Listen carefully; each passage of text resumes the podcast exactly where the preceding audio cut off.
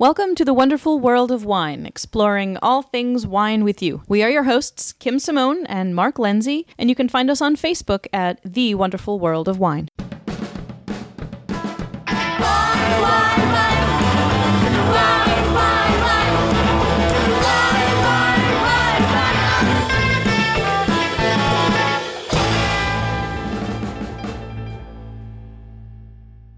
Hello, everyone, and welcome to the wonderful world of wine. We are your hosts, Mark and Kim, and every week we come to you with current trends and topics in the wine world and give our opinions on some things that are going on and wine items that we see happening every day. And we like to Google some wine topics throughout the course of, of our week as we're going about our, our daily wine business. So, what uh, interesting topics did you Google this week, Mark?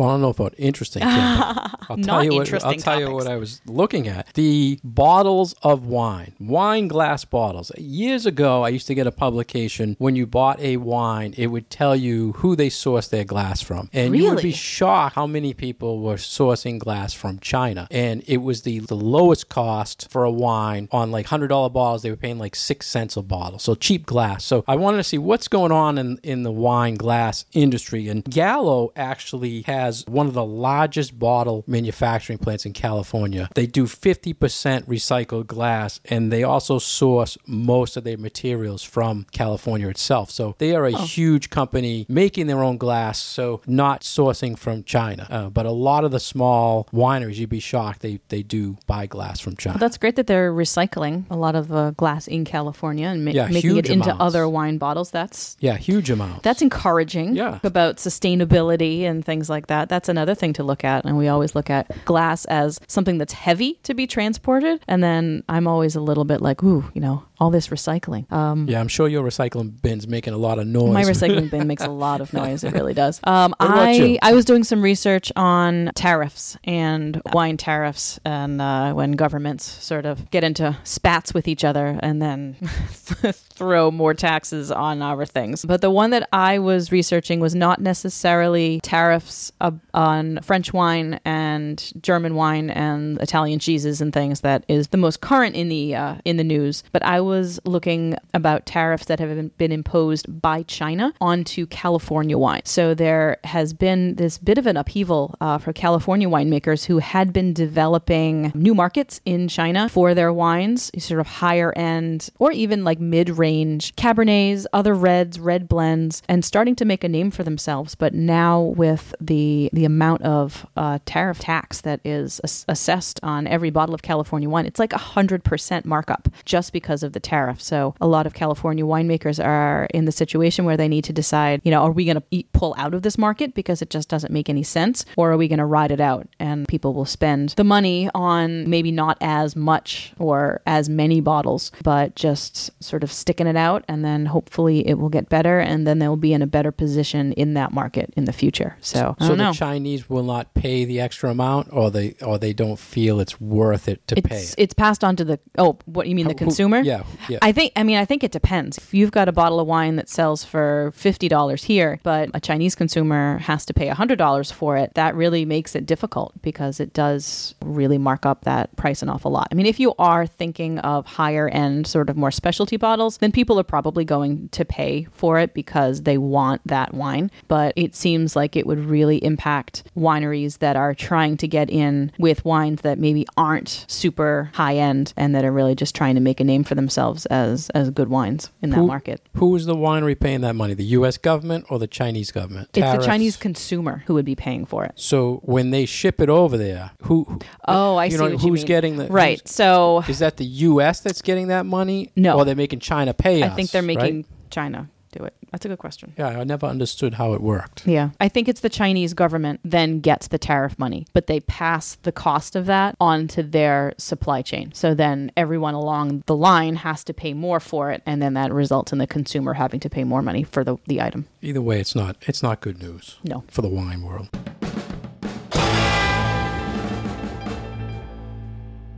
Stumbled across a very interesting article, interesting to me anyway, in Wine Enthusiast about a particular style of wine that honestly I didn't even know existed in the modern world. This was very cool to me. I'm so happy you say that because I also knew nothing about. And isn't it? You know, I don't know if it's funny or it's sad that we do so much wine education, then you see these articles in these major publications, and you're like, "What the heck is this?" Well, this I is- feel ripped off. This is cool to me from a historical perspective because the style of wine or the type of wine that we're talking about is what was always sort of disregarded as, you know, not fine wine and it was consumed by the workers, it was consumed by the family because they still needed something to drink, but they didn't want to drink their good stuff because that was meant for the market. So what is this that we're talking about? So this style of wine is called Piquette. Um, that is the French name for it. And it results from a second pressing of the grapes. So the more that you press a wine grape, the more compounds you get out of it that are not always necessarily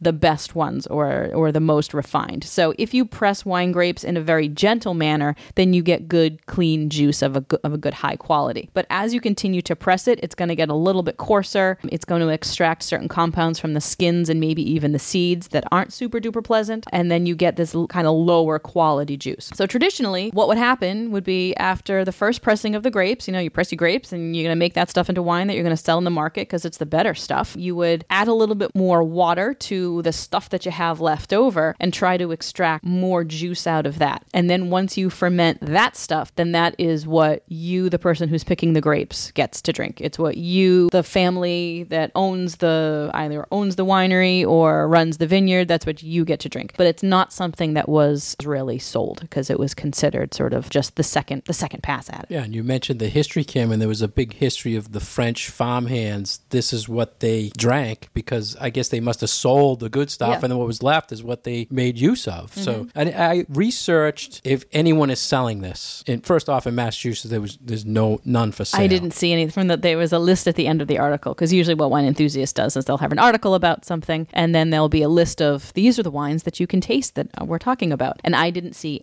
anything that was familiar on that list. There was a Hudson Valley winery, Wild Arc, and they were originally trying to find a use for their their pomace, their excess, and then they distilled it, and then they said, you know what, we they discovered this wine, and they decided they would make it, and they became the first in the U.S. to actually make one. So And they- relatively local to us. yeah, and they sell it online. So now, looking at this, Kim, we talk about natural wines all Mm-hmm. the time. Is this to you a natural wine? I think that this could qualify depending on how the winemaker decides to handle it, but it does sort of have the characteristics of a lot of natural wines that I've been running across, especially the ones with bubbles. So this seems to me like it might end up in the pet nat category. You know, you've got those naturally fermented sparkling wines that aren't filtered that taste pretty funky sometimes. There are all these other sort of flavors going on that would not necessarily remind you of a nice refined champagne, uh, with the exception of they're both bubbly. But a lot of these wines will retain a slight fizz to them, and apparently they are just a lot simpler as far as their fruit characteristics, not lots of complex aromas and flavors and things that you can write tasting notes about, but um, more like more single note flavors. So there were some descriptions of this one is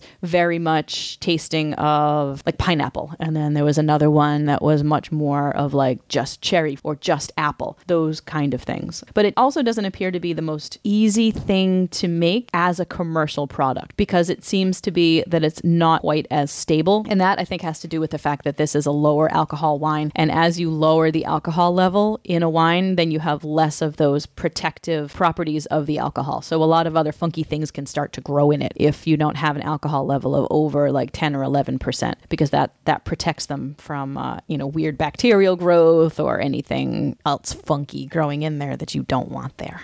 I like to call it a recycled wine. You know, Kind of. doing things with stuff they usually just I think it's away. cool. or- I, you know, use use what you have, and it's like snout to tail. Is that what they call Yeah. cooking of- with the whole animal? This is sort of you know and people who are root to, familiar root to fruit. I'm going to call it. Italian beverages, grappa is made basically the same way. It takes the pomace and distills it. Right. But I mean, that's what I thought of when I 1st heard of this technique. And you had mentioned, Kim, about the slight fizz, the bubbles, and the actual French word for piquette is prickle. Mm-hmm. So it means like a slight yeah, that fizz. little bit of uh, that little bit of bubbly that you get on your tongue. I wish there were some available here. I would love to try some. Uh, might need to get on some of my winemaker friends and see what they do with their with their leftover product, and uh, maybe want to do some experiments. Yeah, and when I was talking about that New York winery, Kim, I did find for sale in Mass a very small distributor. There's there's four being made, in, including the Hudson Valley gentleman, and two were sold in Mass. It's Old Westminster Winery out of Maryland,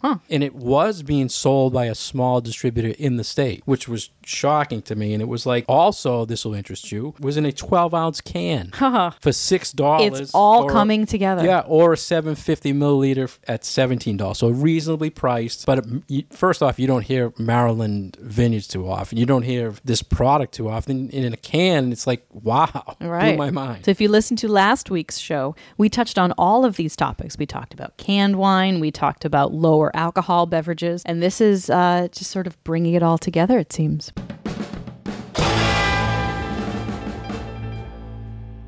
You're listening to The Wonderful World of Wine, and we are, are your hosts, Mark Lindsay and Kim Simone. If you'd like to get more information about Kim, please go to her website at vinitaswineworks.com. If you'd like to get more information about myself, please go to franklinliquors.com. If you'd like to follow us sh- show, you can find us on Facebook at The Wonderful World of Wine or our past episodes on SoundCloud or iTunes. There was a major article in winespectator.com that's going to follow up on what Kim was Googling this week about how trade war is hurting the U.S. wineries. And Kim had talked about China, but this also affects Mexico. And recently, it's been in the news for the EU, where there's been as high as a 25% tariff with the EU, Kim. So I know you researched a lot for China. What was your research on all these other tariffs? So the European tariffs are the brand new ones and supposed to go into effect in the middle of October. And this is really going to hit French wine the hardest and also whiskeys and scotches. So that was the other area where, as far as beverage goes, uh, alcoholic beverages go, that Scotch and Irish whiskey are the, the other two things that are really going to be hit, as well as Italian cheeses. So this has been a concern for, I know, at least in our local area, for small stores, small businesses that sell fine wine and also fine cheeses and specialty products from Europe that they've sort of been waiting and hoping that this wouldn't happen, but is coming down the pipeline and is actually seems like it's going to go into effect. So, yeah, like you said, about a 25% tariff to be placed on these things, which will, as soon as they have to come into the country, um, will be assessed on them. So these are gonna these are gonna hit hard. What do you think? I, I was talking to a salesman about this when they they mentioned uh, any wine that is under fourteen percent alcohol coming into the country from the EU is will have this tax. But I thought it was funny that say like you're a,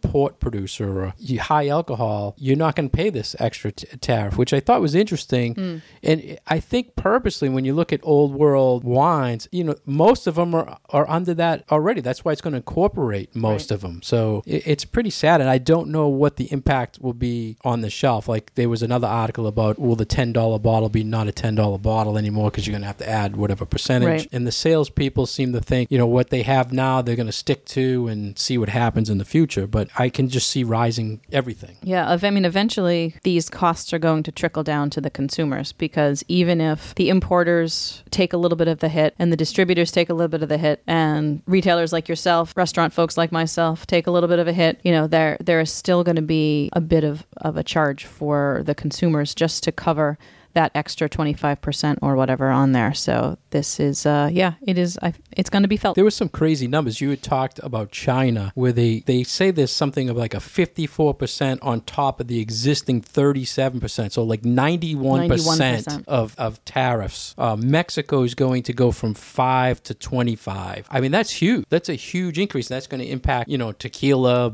and beers from those that country as well. Do you think that this was done? You know, I don't want to get political, but was this done, you think, to increase U.S. wines? You think it will help U.S. wines? That has been bounced around, but I don't buy it because when people tend to buy certain wines, I feel that are European wines, they are buying them because they're a particular style and that they are something unique. It's not just, oh, I'm going to drink a Chardonnay from wherever. It's like, no, if you want to drink Burgundy, you're going to go look for those Burgundies. All right, you might like Sauvignon Blanc, and sometimes you want a New Zealand Sauvignon Blanc, but other times really are looking for Sancerre, which you're only going to get from France. So I, I don't really buy the argument that this is going to increase. Say, I mean, it might increase U.S. wine sales because people might be like, "Hey, I'm not going to spend that that amount of money on that bottle, and I'll just settle for something else." But having that be the reason to do, and this is it's not the reason for this. I mean, this and this is something that's been in the works for a number of years. This whole Airbus fiasco, which is at the heart of this. So it's not like it is really out of the blue, but I still er.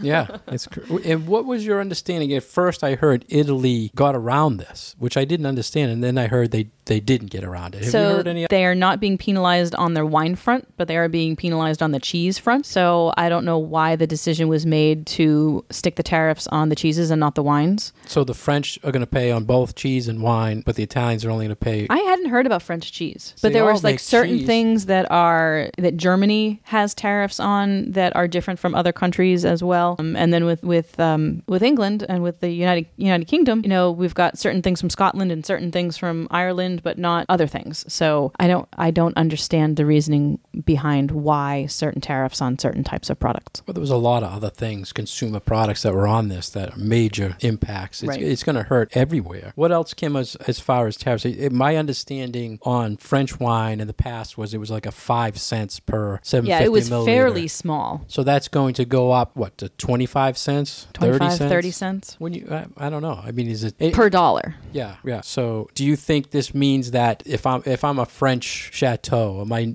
just not even going to bother sending my good stuff now to the United States? Why, why send it? I don't know. I mean, I think it's going to take communication and it's going to take people looking at their sales figures and figuring out why follow following certain trends, why have their sales been successful or unsuccessful in certain areas and what caused those successes and working with their importers and working with their distributors here stateside to figure out ways to still have everybody have their businesses work. So I think that there has to be a lot of that give and take and conversation on uh, on both sides of of the ocean. Is this just EU members? That I was my take. so, Right? yes. It was EU. So I mean, maybe people that are dropping out. You know, or or maybe dropping out.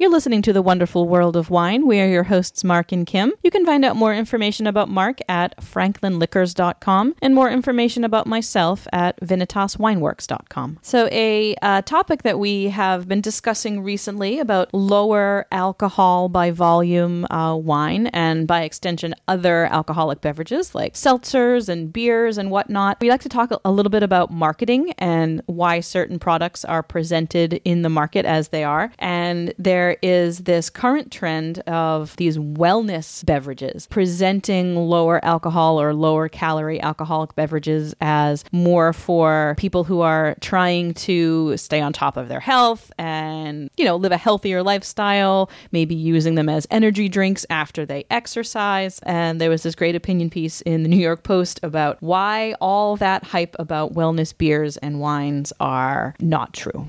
Yeah, BS. BS was the was the term they use. This is one of the things, Kim, that every day you can go on the internet and find something good, healthy about wine, and then you can find something negative about wine. Right? Every day so it's true. something different. It's your heart. It's your memory. Every week we see, I, it must be like two or three a week And that it seems come like through. it's the same thing, but Same it's different studies Yeah. that are backing the same thing all the time. And I would say there's probably more health benefits mentioned online than there are not. Right. It's like one day we'll get a study that says moderately drinking red wine is good for your heart. And then the next day there'll be a report that says drinking all alcohol, any alcoholic beverages will cause you to die earlier. Like, Yeah, just, this- it, there's so this much. was a new level where eh, they're saying athlete go out work out and then have a beer or have this wine because we're saying it's it's good for after your workout and i fight with athletic trainers and nutritionists in my business group kim about this all the time because they're always pushing no alcohol no alcohol alcohol. And I'll come back and say, well, in moderation, there's a lot of studies that say it is good for you. There's these societies, you know, Sardinia, they're living to 103 and all they're having is wine and cheese and meat. they're not working out. They're not drinking Slim Fast or anything like that. So I go back and forth. It's my industry, so I'm, I'm passionate about it. But based on fitness, I have a story for you years ago when Mich Ultra, remember Mich Ultra, mm-hmm. big popular beer, all these fitness people are drinking as a healthy beer. When it was introduced, they were giving out samples,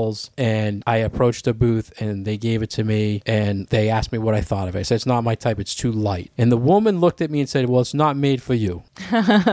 You are not our market. Not the market because w- why? Because I didn't have my running shoes on. I'm not fit. I, I don't. I, I was kind of like, okay, well, that made sense, but it was kind of like I, I don't know why they were marketing it that way. But I always think back when they say things when they're marketing, they they're eliminating a certain part. Why can't that light beer just be good because you want something light? You know, why well, it could be, but that's just not their marketing plan. Like, look at all the commercials that are on TV these days where someone goes for a run and then they're done with their run and they grab a lighter beer with their buddies, or they go golfing and then they finish it off with the beer, or yoga and then have a glass of wine when you're done with your yoga. You know, this this is a theme. Um, they're not marketing it as a lighter beer just because you feel like you want something lighter. It's like no, they're tying it into this idea of health and exercise, and I, I do like that they still have the um, the convivial aspect of it too. You know, you're not finishing and then having a beer by yourself at home. You know, you're doing it with your friends, which I think is good because I feel like eating and drinking should be done with others. But you know, this does seem to be a theme. And how long ago was that Mich Ultra Oh, It's tasting? years now. So, 10 you know, it's not brand brand new. This has been something that's been percolating for a while. So they, they mentioned in this article, Kim, 1.6% decrease in alcohol consumption in 2018, which you talked about. The millennials are more healthier generation, so they're not consuming as much. Other things we, we, we keep saying all the time, moderation. You know, for women, it's what, one drink a day, men, it's two drinks a day. Yeah. I mean, that's healthy.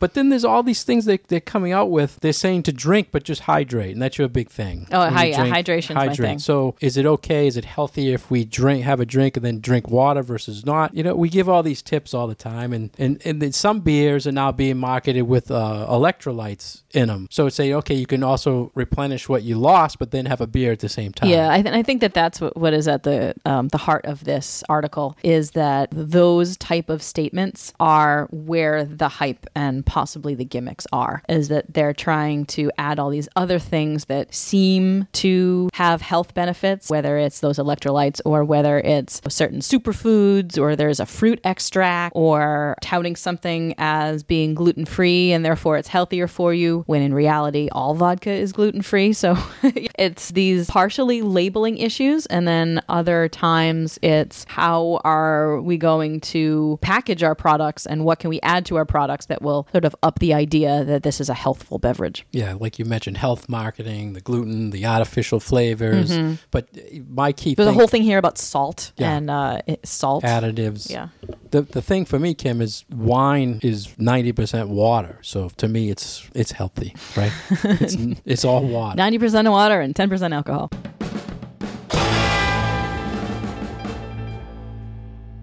Our next article is from WSET, a wine education blog, and it had to do with wine bottle sizes. And again, I thought it would be good if we discuss with the listeners what are the sizes out there. And of course, we talked in the past about metric is key in, in alcohol. It's kind of one of the unusual things in the in the liquor world is everything is metric. So let's talk about what are some of the sizes of wine bottles. Right. So we talk in liters when we talk about wine. And the basic size of a wine bottle that you probably will have with dinner or pick up at the shop is 750 milliliters. So three quarters of a liter. That's a standard wine bottle size. You also might frequently get what is called a magnum. So that is double that bottle. So we generally refer to those as 1.5 liters in the industry. And a, a case of wine usually contains nine liters, so either 12 standard size bottles or six magnum bottles. Now, those are the sizes that you are most most likely to run across in a store. There are also a couple of smaller sizes. So there's a half bottle, which is 375 milliliters. So that's half of a standard bottle. And then those really tiny little cute ones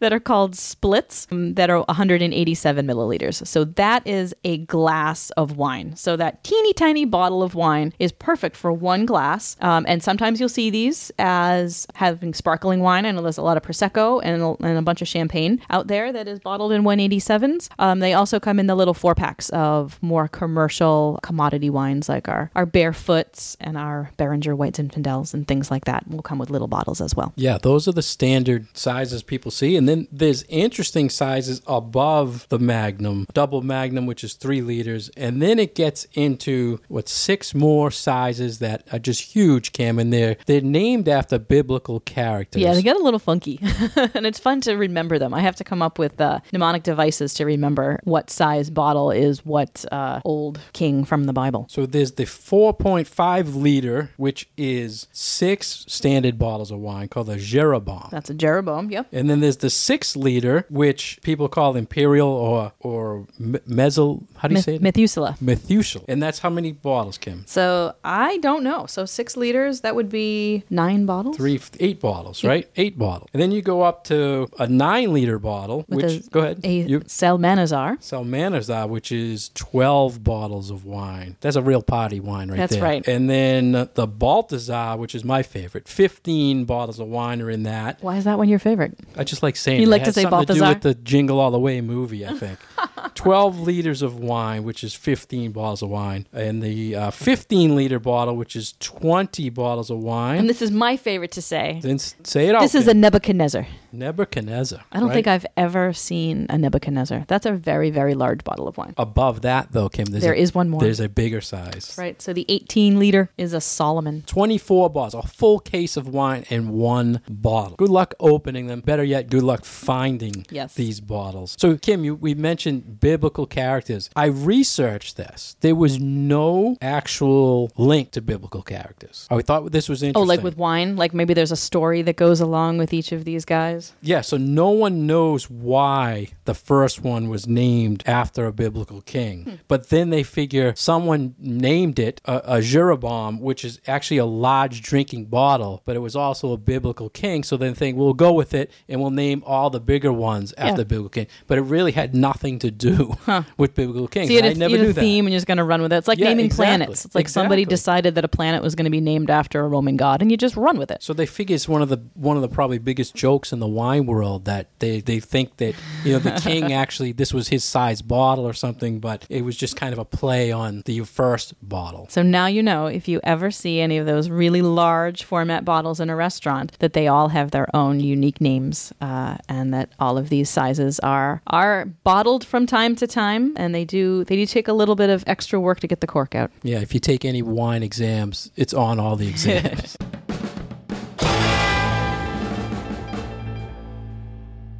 Thank you for listening to the wonderful world of wine. Today, we've been your hosts, Mark Lindsay and Kim Simone, exploring all things wine with you. If you'd like to find us online, you can find us on Facebook at The Wonderful World of Wine or past episodes on iTunes or SoundCloud. Cheers. Wine